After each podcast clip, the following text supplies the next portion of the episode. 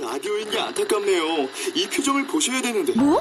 아, 무슨 표정? 정말. 아, 어떻게 했는데? KBS 라디오 7개 채널에서 제공하는 최고급 정보들을 사진과 기사, 그리고 영상으로 확인하실 수 있습니다. 읽는 라디오, KBS 라디오 홈페이지 라디오.kbs.co.kr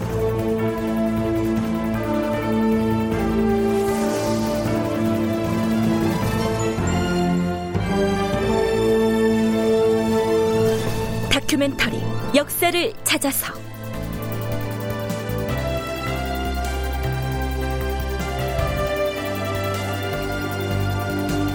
제 634편 소격서를 혁파하다. 극본 이상락 연출 서승표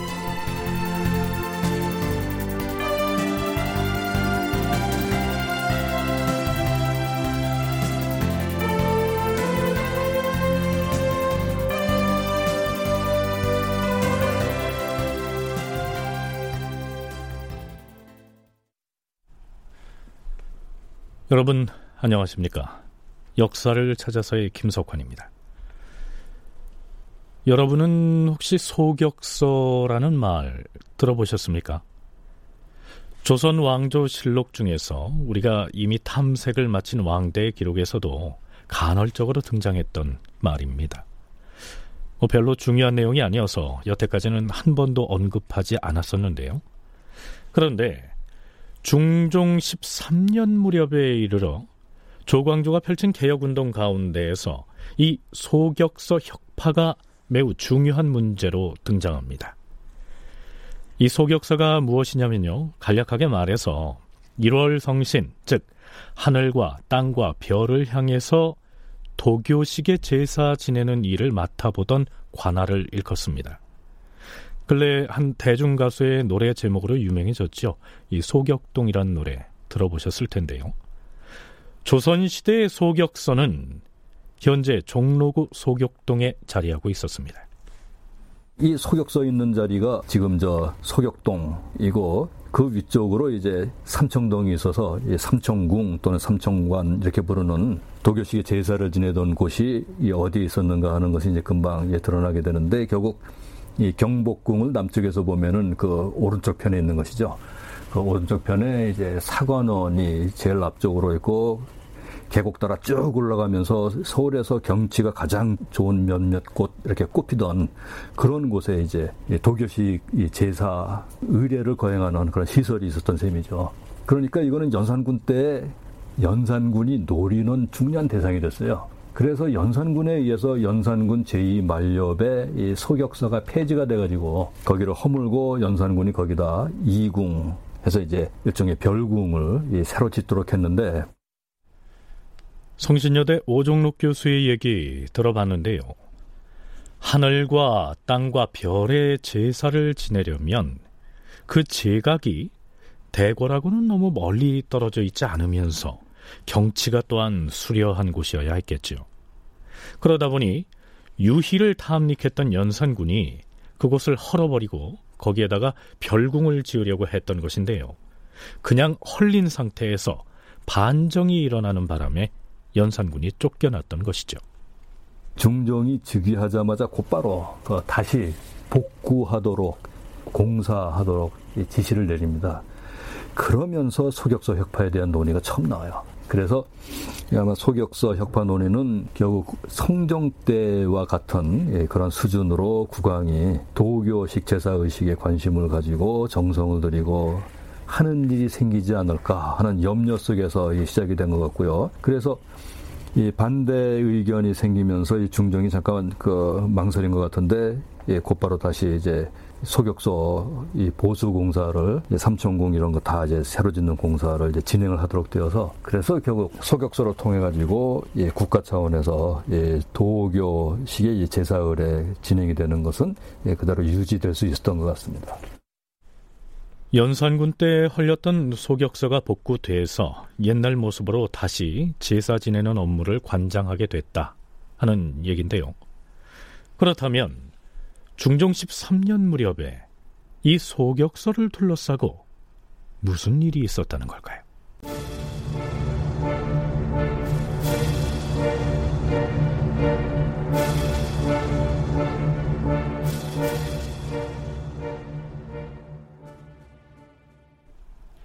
중종 13년 4월 4일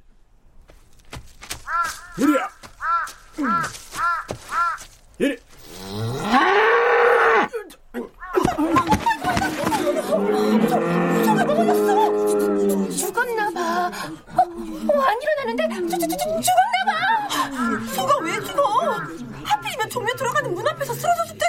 저 내일 임금님이 조상님들께 제사 지내는데 쓰려고 끌고 가들 소라는데 참 별일이네. 아, 언젠가는 종묘 앞 소나무에 벼락이 떨어져서 가지가 부러지는 재변이 있었는데 아, 나라에 무슨 일 생기는 거 아니야? 그러게 말이야. 아, 어쩐지 불길하고 으스스하네. 무서워? 야, 얼른 가자고. 임금이 다음 날 종묘에 가서 친히 제를 올리려고 하였는데 희우가 묘문으로 들어오다가 죽었으므로 그 일을 임금에게 아뢰고 다른 희우와 바꾸기로 하였다. 네, 희우란 제사 지낼 때 바치는 희생, 즉 제물로 쓸 소를 일컫습니다. 하필이면 종묘 대제의 제물로 쓸 희우가 그것도 종묘의 문으로 들어서다가 갑자기 쓰러져 죽어버렸으니까 예사로 넘길 일이 아니었지요. 도승지 이자와 좌승지 한효원, 우승지 김정 등이 종묘에서 돌아와 임금에게 고합니다. 전하, 신등이 내일 대제를 준비하는 일 때문에 종묘에 갔다가 희우가 종묘의 문 안으로 들어오다 쓰러져 죽는 것을 보았사옵니다. 뭐라? 희우가 죽었단 말인가? 그것도 묘문 안으로 들어오다가 그러하옵니다, 전하. 이것은 실로 큰 변고인지라 그곳에 있던 예관들과 의논하였사온데 모두들 대제를 거행할 수 없을 것 같다고 하옵니다. 하오나 제삿날이 임박하였으므로 지금 거행하지 아니하면 뒤에 다시 거행하기가 어려울 것이니 지금 할 수 있는 계책이라면 제사 때 읽을 제문에다 저희들의 정성과 공경스러움이 부족하여 제변을 부르게 되었습니다. 이런 내용을 싣는 수밖에 없을 것이라고들 했사옵니다. 어찌 이런 재변이 일어난단 말인가? 제사에 쓸 희우의 재변이 발생한 것은 필시 신이 그 음식을 흠양하지 않고자 해서 그런 것이라 여기옵니다.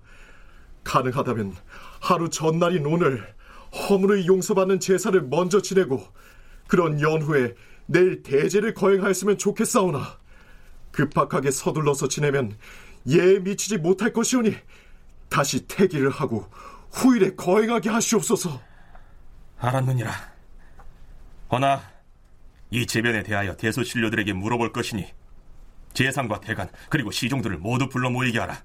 또한 내일 비록 대제를 거행하더라도 풍악을 울리는 등의 일을 하지 말라는 과인의 뜻을 예관에게 미리 알리도록 하라. 예, 전하. 네. 이렇게 해서 경복궁 사정전에 의정부, 육조, 대간, 홍문관, 그리고 승정원의 승지들까지 종 2품 이상의 당상관들이 모두 모이는데요. 저마다 제물로 쓸 소, 즉 희우가 재변을 만난 사태에 대해서 나름으로 진단을 합니다. 경들은 들으라.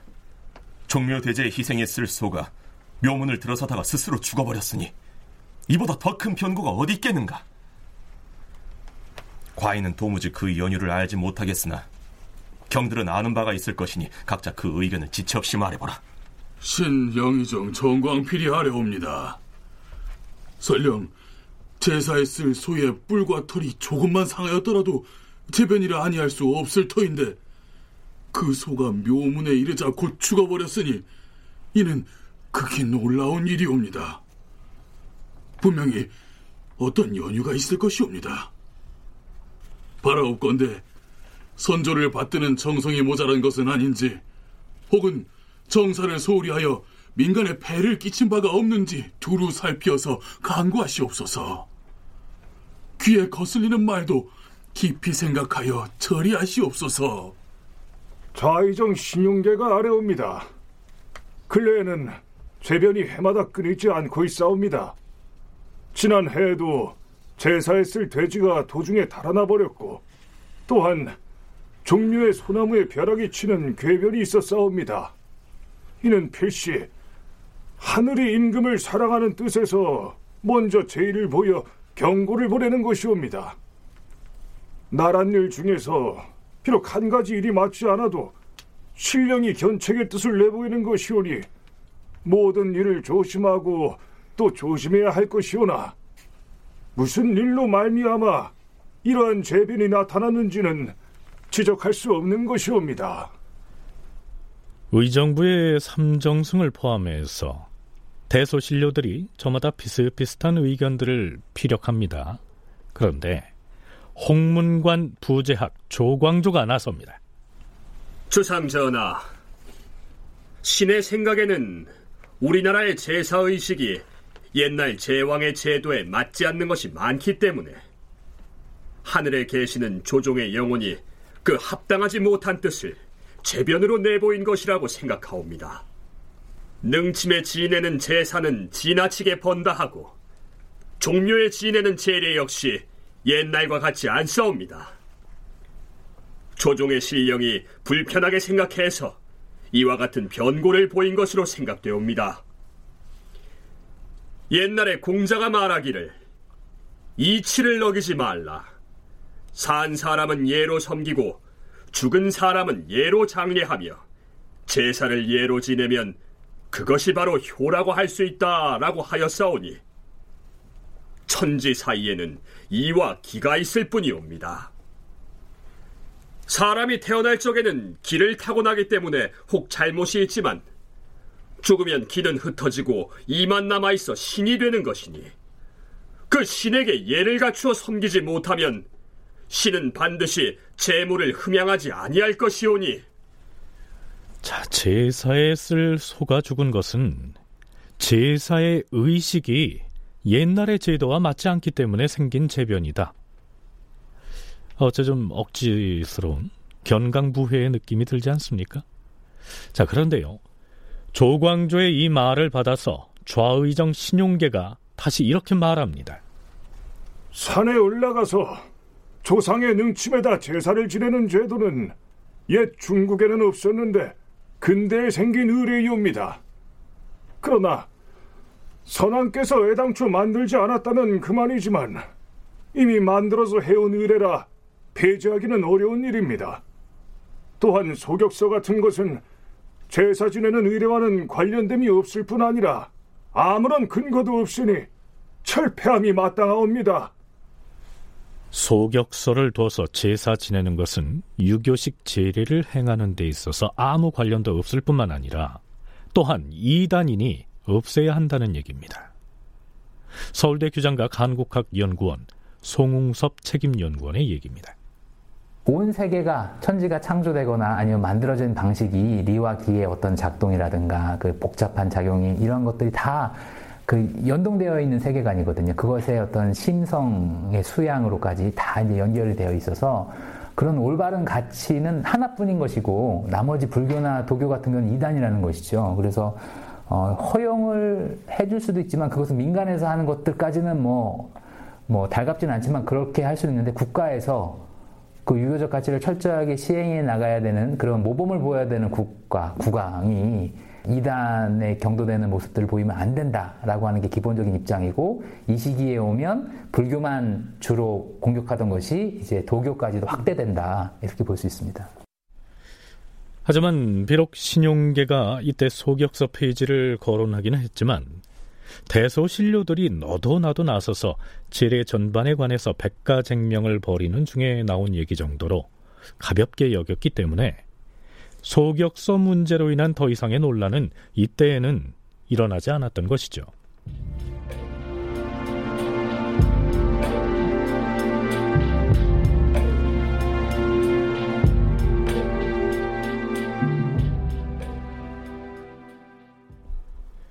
이로부터 넉 달가량 뒤인 중종 13년 8월 초하루 홍문관 부제학 조광조가 장문의 상소를 올립니다. 그 일부를 간추리면 이렇습니다. 주상 전하, 자고로 도가 변함없이 한결같으면 덕이 밝지 않음이 없고 정치가 순수하면 나라가 다스려지지 않음이 없사옵니다. 도가 한결같지 못하고 정치가 순수하지 못하면 도와 정치가 둘로 갈라져서 어둡고 잡스러워서 나라가 어지럽게 되옵니다. 그러므로 옛날의 밝은 임금은 정치를 함에 있어서는 순수하게 하여서 아름다운 덕을 널리 펴고 왕도 정치를 미덥고 도탑게 하였으니 밝고 밝은 교화가 이르지 않는 곳이 없었사오며 음양이 화창하고 만물이 생육되어서 사악한 기운이 그 사이에 끼지 못하게 하였사옵니다. 조광조는 우선은 유교적 왕도 정치가 어때야 하는지를 설파하고 나서 다음의 이야기를 이렇게 전개해 나갑니다. 하오나 전하, 간혹 아름다운 자질을 가진 임금이 있어서 그 도를 힘써 따르다가도 이단에 미혹되고 정치를 힘써 순수하게 하다가도 괴설에 빠지기도 하옵니다. 이렇게 되면 마음이 혼미해지고 덕이 날로 편벽해져서 도를 체득하고 교환을 펴는데 아름답고 착한 것이 사라지고 백성에게도 맞지 아니하여 재앙이 일어나며 만물이 번성하지 못하게 되옵니다. 심한 경우는 사교를 몹시 믿어서 공경이 받들 신이 아닌데도 정성을 들이고 제사를 지내옵니다. 전하, 소격선을 설치한 것은 도교를 펴서 백성에게 사도를 가르치는 것이온데 이것을 기꺼이 따라 받들고 그 속임수에 휘말리고 있사오니 이는 실로 임금의 마음이 사와 정의 갈림길에 선 것이니 바른 임금이라면 마땅히 이것을 끊고 막아야 할 것이옵니다. 도교를 신봉하는 것이 설령 민간에서 성행한다 하더라도 임금된 이로서는 진실로 예를 밝히고 의리를 보여 대도를 천명함으로써 바른 방향으로 나아가도록 끝까지 정도를 보존해야 하는데 도리어 사도를 존중하여 초제를 거행하여 섬기고 있으니 조광조는 성리학적 가치관에 입각한 왕도 정치에 충실해야 할 국왕이 도교와 같은 사교, 즉 사악한 종교를 신봉하고 있다면서 가차없이 비판을 가합니다. 조광조는 중종을 향해서 매우 격한 말을 쏟아냅니다. 주상전하, 고려 마렵에 교화가 밝지 못하여 사람들이 이교를 믿고 그 그릇된 풍속을 답습하여 오늘날에 이르렀으니 전하께서 이 더럽게 물든 것들을 바로 씻어버려야 할 때인데 어찌하여 이처럼 주저하고 계시는 것이옵니까? 자, 여기에서 고려 말에 사람들이 믿었다 하는 달을 이자의 이교란 곧 불교를 말하는 것이죠. 그런데 소격서에서 도교식의 제사, 즉 초제를 올리는 의식은요. 내명부, 곧 왕실의 여인들이 주로 행하고 있었습니다. 조광조의 주장은 왜 이런 이교의 신에게 올리는 제사를 소격서라고 하는 국가기구에서 지내며 그것도 국가의 재정을 투여해서 행하고 있느냐? 그건 옳지 않으니까 폐지하라. 이런 얘기입니다. 이 단순히 왕실에서 왕실의 신앙으로 도교 의례를 거행한다라고 한다면은 이거는 이제 국가 차원과는 이제 좀 다른 문제가 되겠죠. 그런데 국가 기구를 통해서 관원들이 제사 의례와 관련된 것을 담당을 해서 또 집행을 하고 재정도 이제 국가 재정을 통해서 이제 지원을 하고 한다고 할 때 이 도교식의 의례는 국가 의례의 일부가 되는 것이죠. 실제로 도교식 제사 의례가 어떤 그 사전 제사 지내는 전범에 예, 살아있기도 하고 예, 그것에 대해서 이제는 왕실 자체에서 해결하든지 하시고 소격서를 통해서 예, 공식적인 국가 의례로 하는 것은 중단합시다. 자 그렇다면 조광조는 스스로가 사악한 종교 행위요 이단이라고 규정한 그 도교식의 제사 의례를 끝내는 혁파하게 될까요? 아니 무엇보다 국왕인 중종은 조광조의 공세를 극복하고 이 소격서를 유지할 수가 있을까요?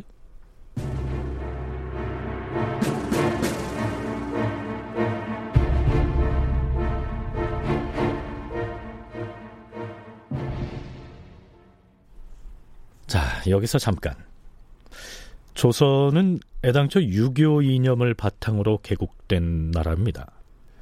그럼에도 불구하고 바로 이 도교식 초제를 지내는 소격서는 230여 년이나 유지돼 왔습니다.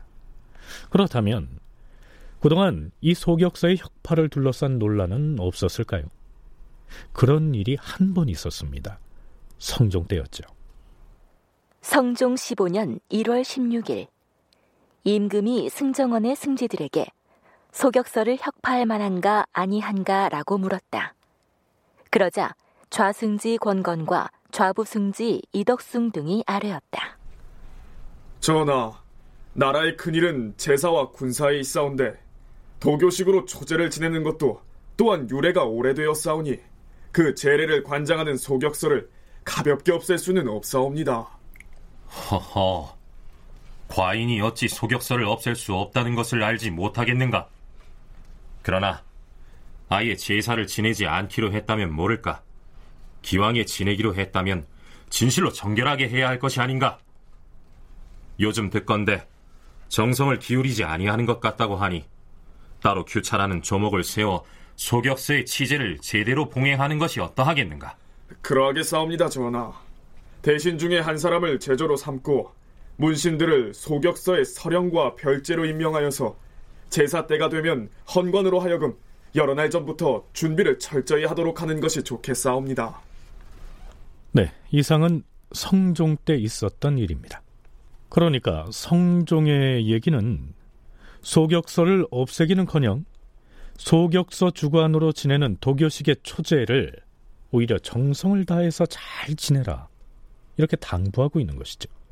그런데 중종 제위기에 다방면에 걸쳐서 개혁을 추진하고 있던 조광조는 왜 이 시기에 와서 소격서의 폐지를 이처럼 강력하게 주창하고 나선 것일까요? 사학자 정두희는 조광조 실천적 지식인의 삶이라는 저서에서 이렇게 기술하고 있습니다. 조광조가 펼친 개혁운동 가운데 가장 이해하기 힘든 것 중에 하나가 소격서를 폐지한 것이다. 소격서는 어떤 의미로 보아도 중요한 관청이 아니었다. 소격서는 나라에 천지지변이 있을 때 1월 성신에게 제사를 드리는 곳인데 조선 왕조에는 이 소격서 말고도 각종의 유교적인 제례가 있었으며 전통적으로 우리나라 사람들의 정신 세계를 이끌어왔던 불교적 제의의 전통이 조선 초기에도 강하게 남아 있었다. 그뿐 아니라 산천과 성황당에 관련된 토속 샤머니즘의 제의도 여전히 그 영향이 컸다. 따라서 소격서는 큰 중요성을 지닌 관청이 아니었다. 그럼에도 불구하고 이 사소한 기구를 혁파하는 데 집요하리만치 매달리는 이 조광조의 심리를 이해하기가 어렵다는 얘기입니다. 글쎄요, 어려서부터 학습한 유교 원리주의적 사고 때문이었을까요?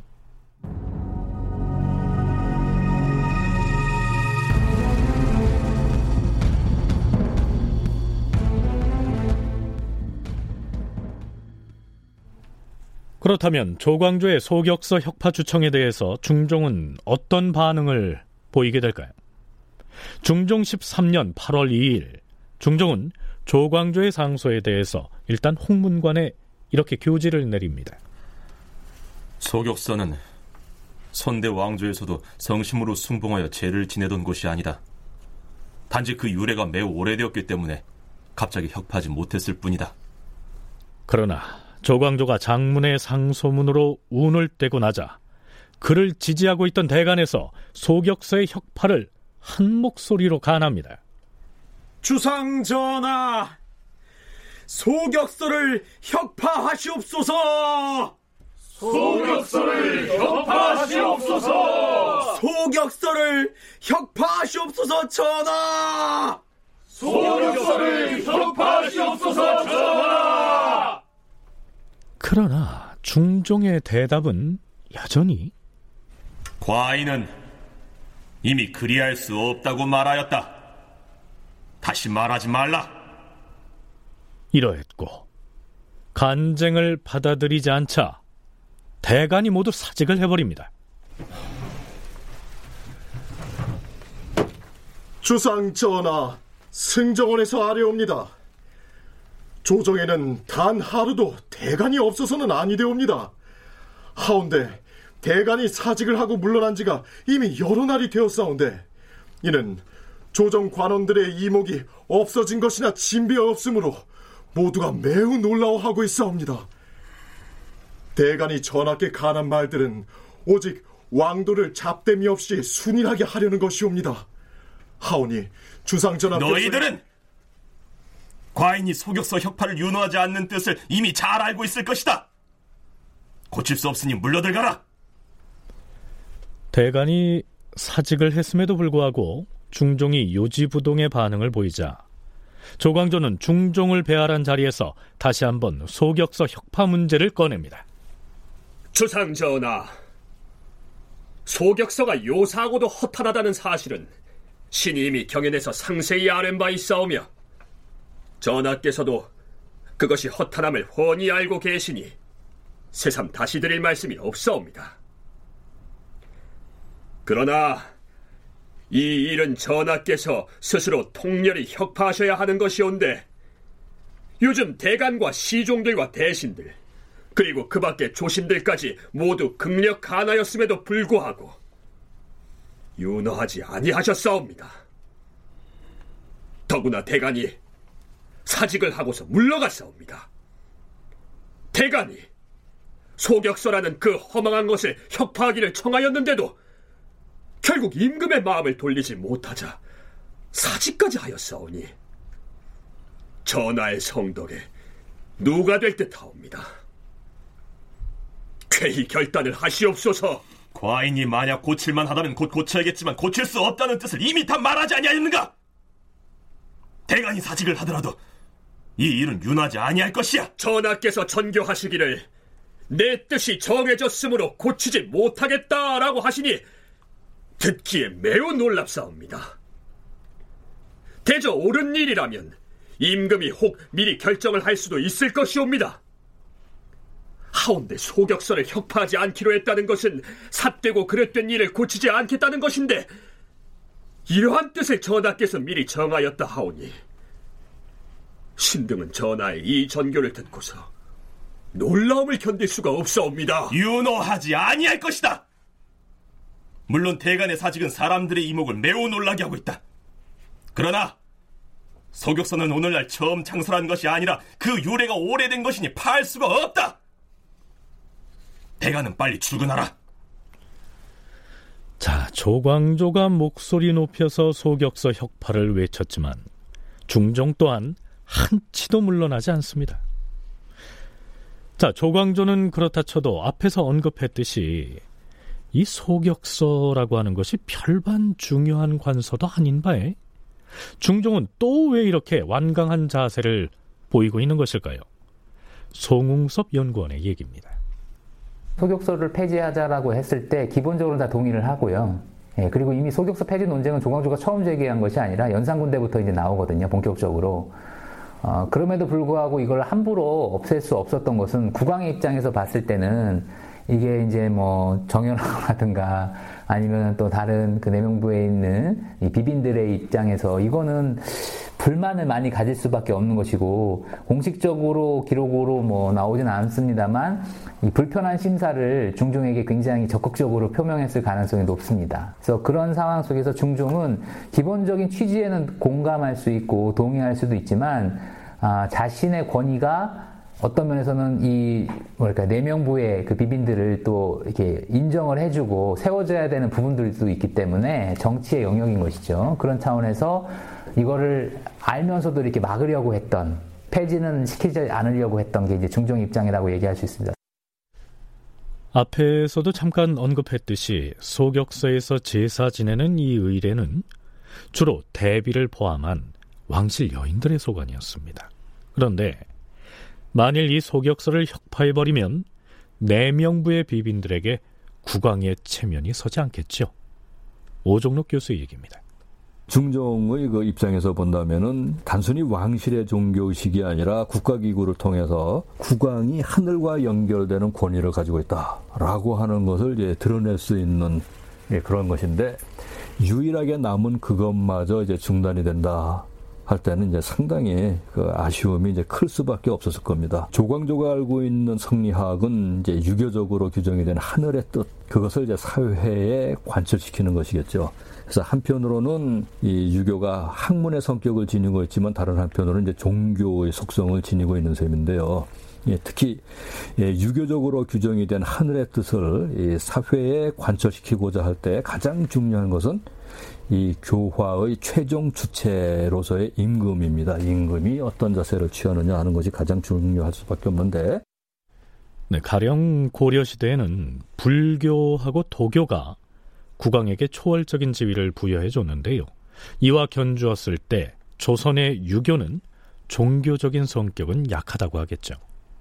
유교의 경우에는 주로 이 문신들 내지는 학자 관료들에게 제한적으로 영향이 미쳤다라고 봐야 되는 것이죠. 이에 비해서 예, 불교와 도교가 부여하는 그 초월적인 권위는 이 백성들 전체가 다 이해하는 예, 그런 것이라고 봐야 합니다.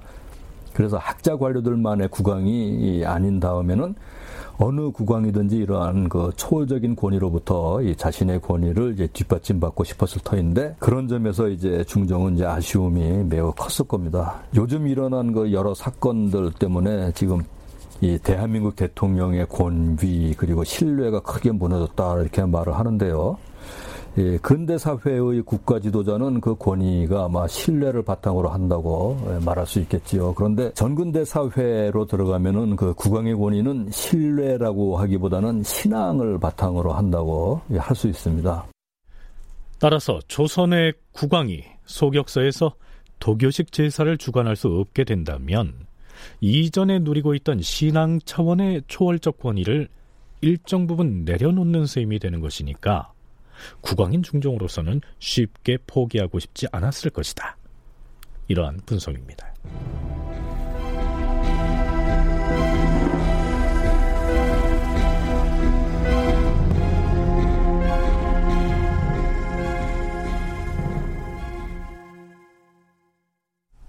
혁파의 여부를 놓고 팽팽하게 대립하고 있는 사이 이 소격서 문제는 국왕인 중종과 조광조를 필두로 한 살림 사이에 자존심을 건 대결로 치닫습니다.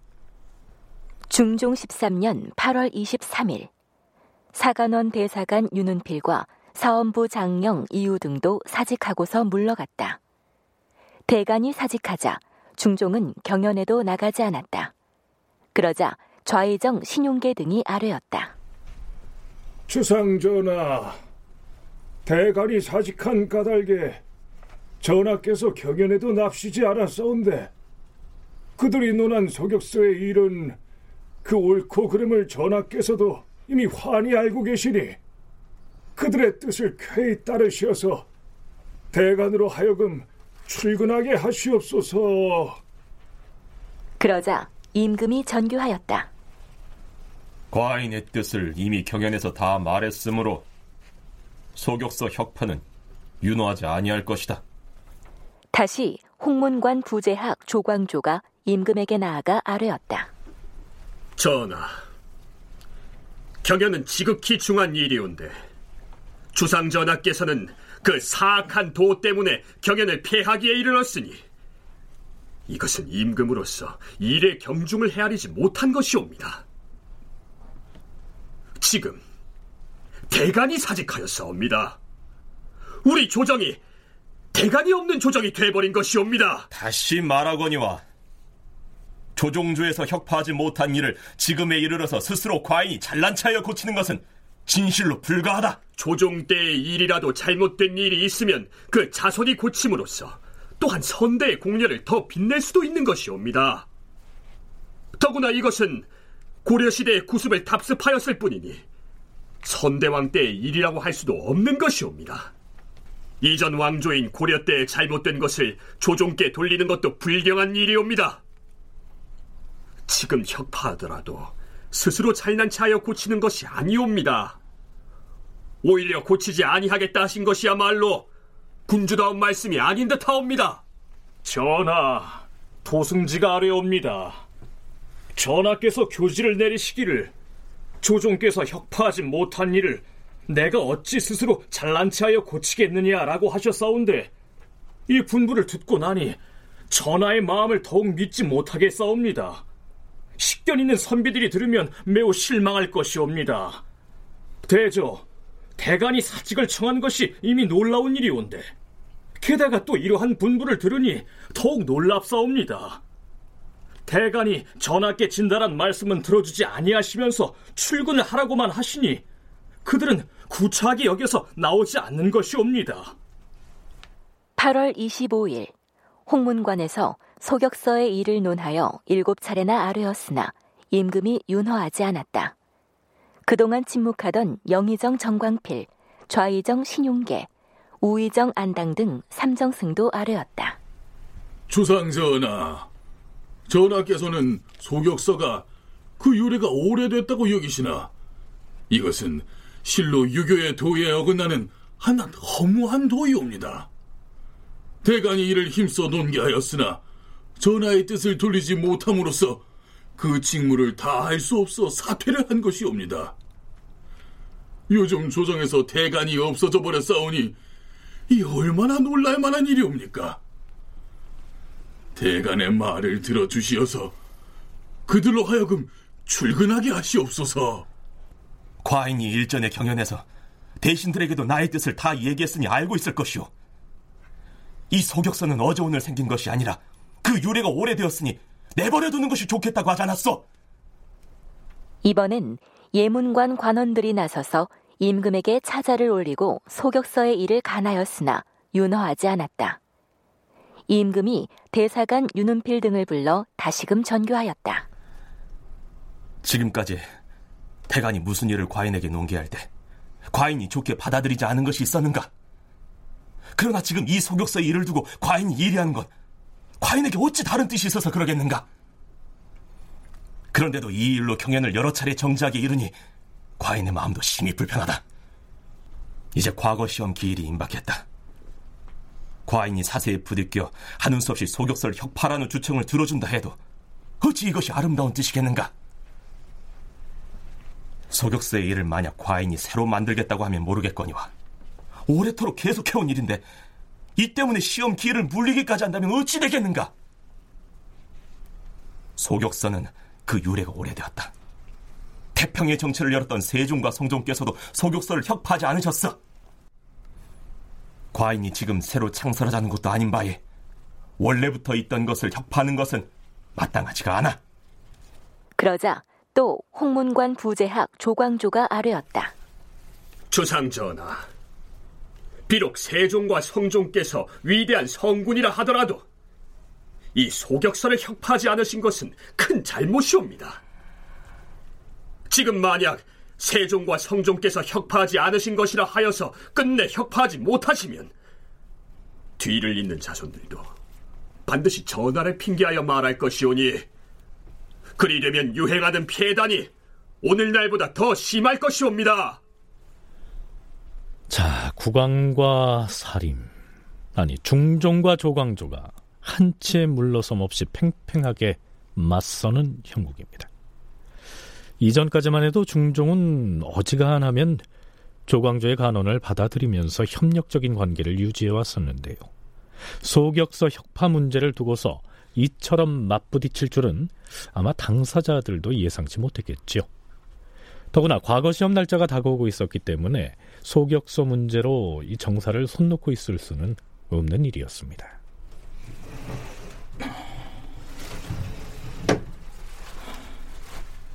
전하, 승정원에서 아래옵니다.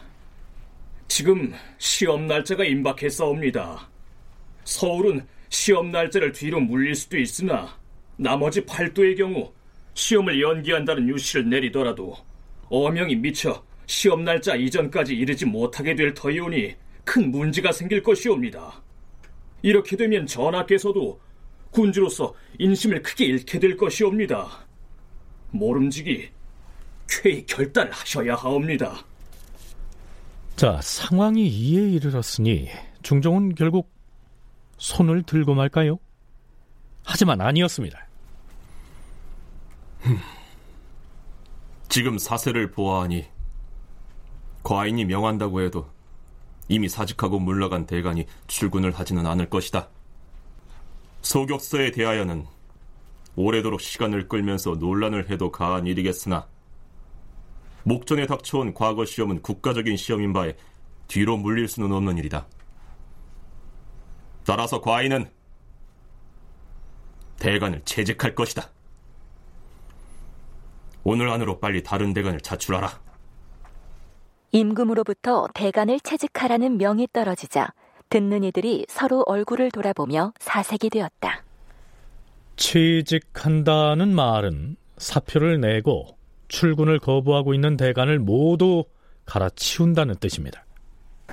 그래서 밤새 그렇게 폐지를 주장하는 상소를 올리고 거부하면 또 올리고 또 올리고 이렇게 하는 중종이 잠도 못 잘 정도로 그게 괴롭히면서까지 폐지를 강하게 주장을 하게 됐는데 중종이 그 당시 치러지는 과거 시험들 때문에 그러한 과거 시험을 또 집행하는 기관들 준비하는 기관으로서 이 대관에서 해줘야 되는 역할들이 있는데 이것을 하지 않고 계속 사직을 요청한다거나 그러면서 이제 소격서 폐지를 압박을 하고 있으니까 대관을 채직시킨 거예요 교체시킨 것이죠 그러면서 일종의 사인을 보낸 거거든요. 그 전까지는 조광조가 하자면 뭐든지 다 해줬던 중종인데 이 시점에 와서 대관을 채직시키니까 조광조도 굉장히 당황하게 되는 것이죠. 중종이 초강수를 두고 나온 것입니다.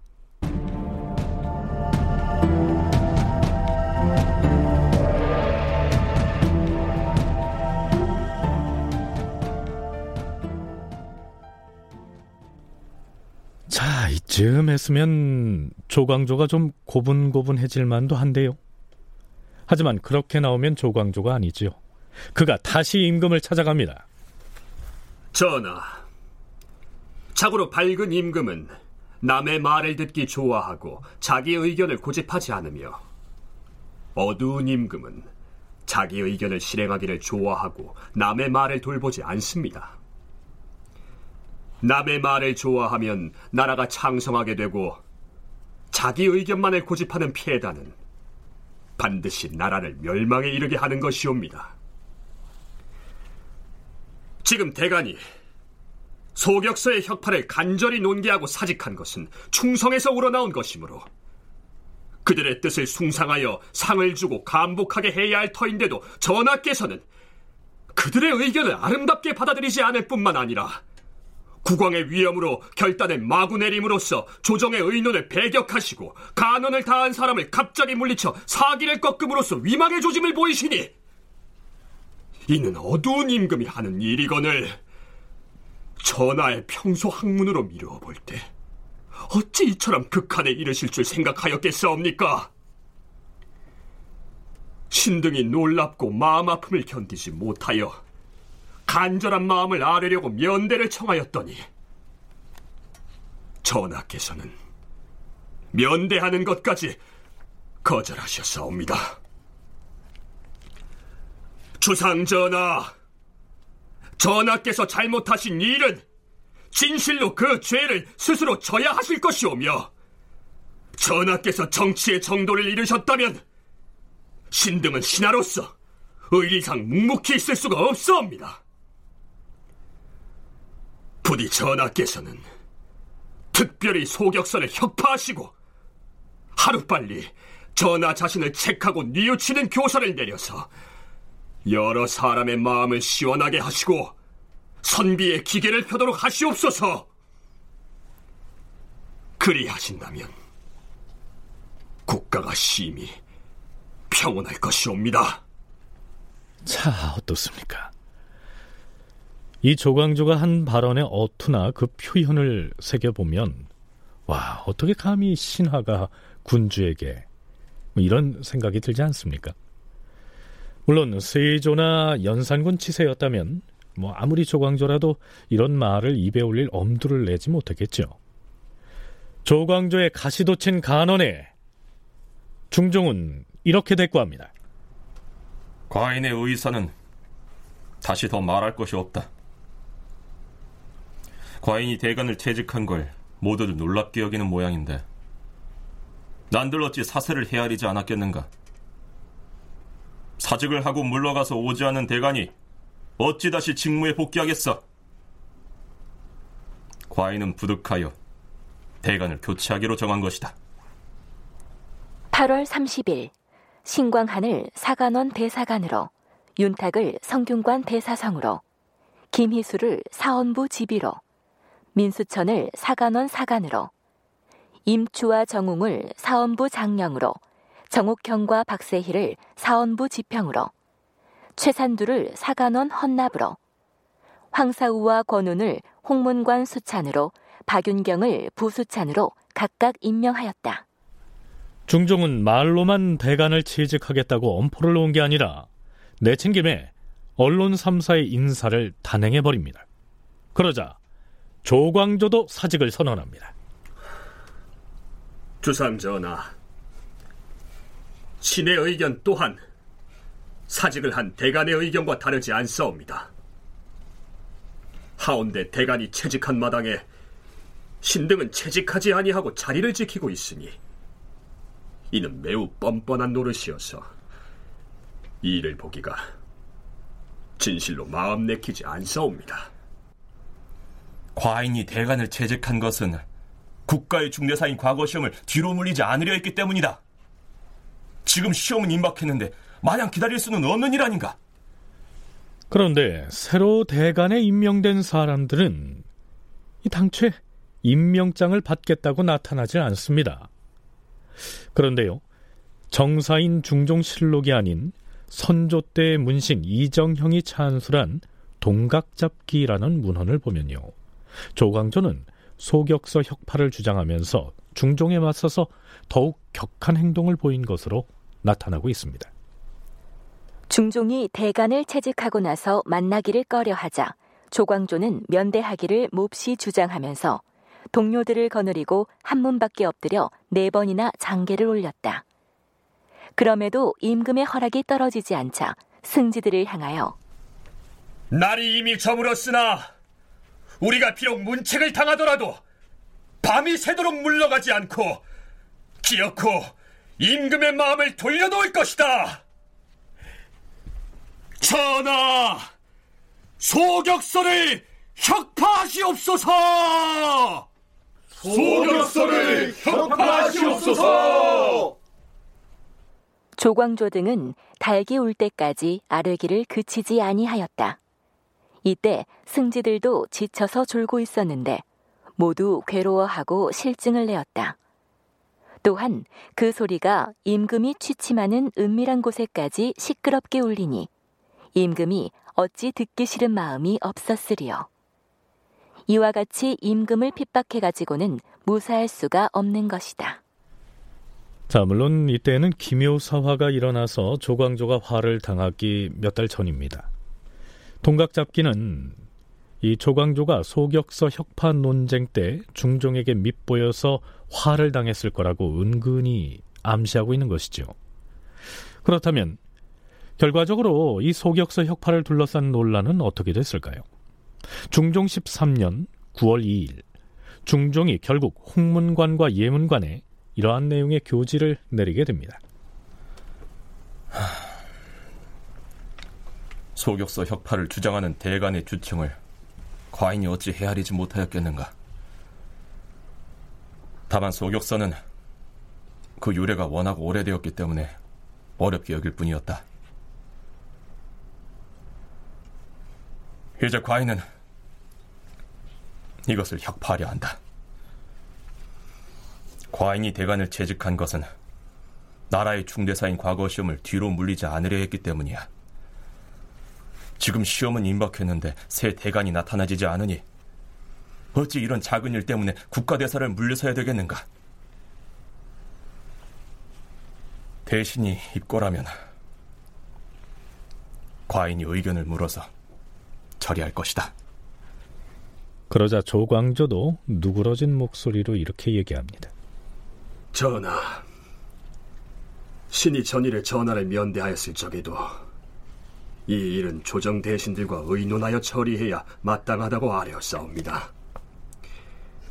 신의 생각으로는 동료들과 밤새도록 의논을 하여서 비록 벌을 받더라도 반드시 전하의 뜻을 돌리기를 목표로 삼았사온데 이제 비로소 전하의 전교를 들으니 감격이 실로 크옵니다. 소격서를 혁파하기로 결심하시었다 하오니 기쁘고도 기쁘옵니다. 드디어 중종이 조광조가 이끄는 사림의 끈질긴 요구에 굴복한 것이죠. 결국 중종이 끝까지 고집하는 대간에 맞서서 소격서 혁파를 허용을 하고 하지만 중종의 입장에서 봤을 때는 현실적으로 가능한 일도 있고 불가능한 일도 있고 옳다고 하더라도 시행을 해야 되는 것도 있고 그냥 둬야 되는 것도 있는데 그런 것들에 대한 구분이 없이 굉장히 그 근본주의적인 그 성향들을 드러내는 이 조광조와 어떤 이 청여지기의 움직임들에 대해서 다시 한번 생각을 하게 되는 것이죠. 왕의 입장에서 봤을 때는 서서히 통제할 수 없는 권력이지 않나라고 하는 또 그런 그 조광조에 대한 새로운 인식, 예, 이러한 인식을 갖게 되는 계기로서 소격서 폐지 사건이 중요한 역할을 했다고 생각을 합니다. 다음 날인 9월 3일, 중종이 소격서 혁파에 대해서 최종적으로 대신들의 의견을 듣겠다 해서 영의정 정광필, 좌의정 신용계, 우의정 안당, 우찬성 최숙생, 좌참찬 조원기 등이 불려옵니다. 이들이 이렇게 말합니다.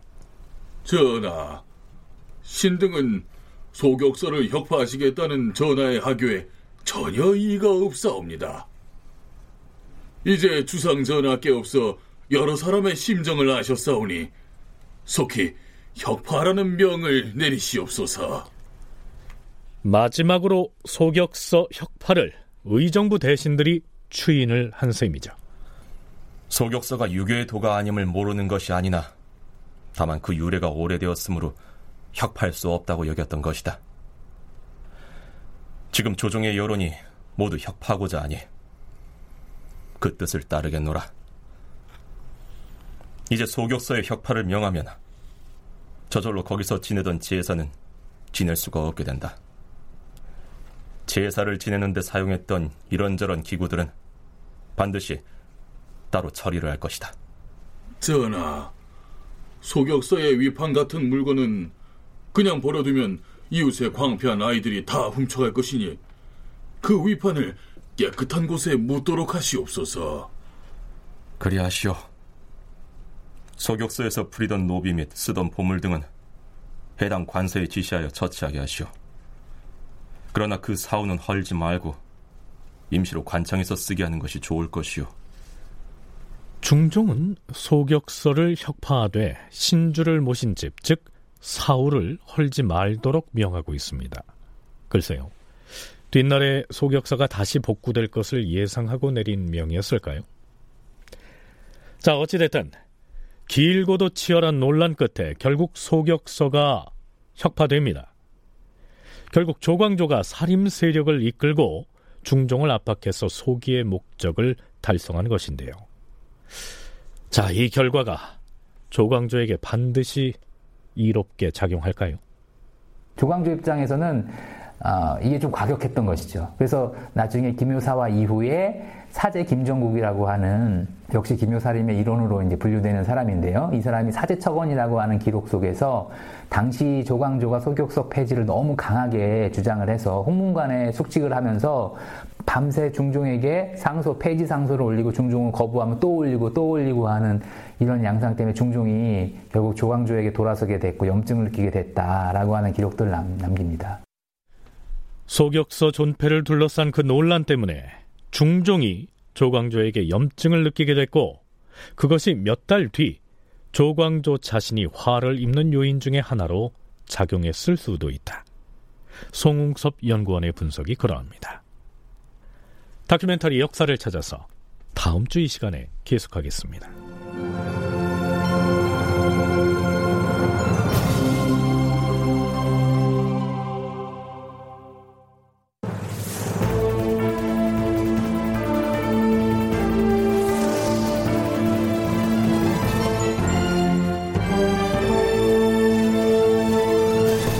다큐멘터리 역사를 찾아서 제 634편 소격서를 혁파하다 이상락 극본 서승표 연출로 보내드렸습니다.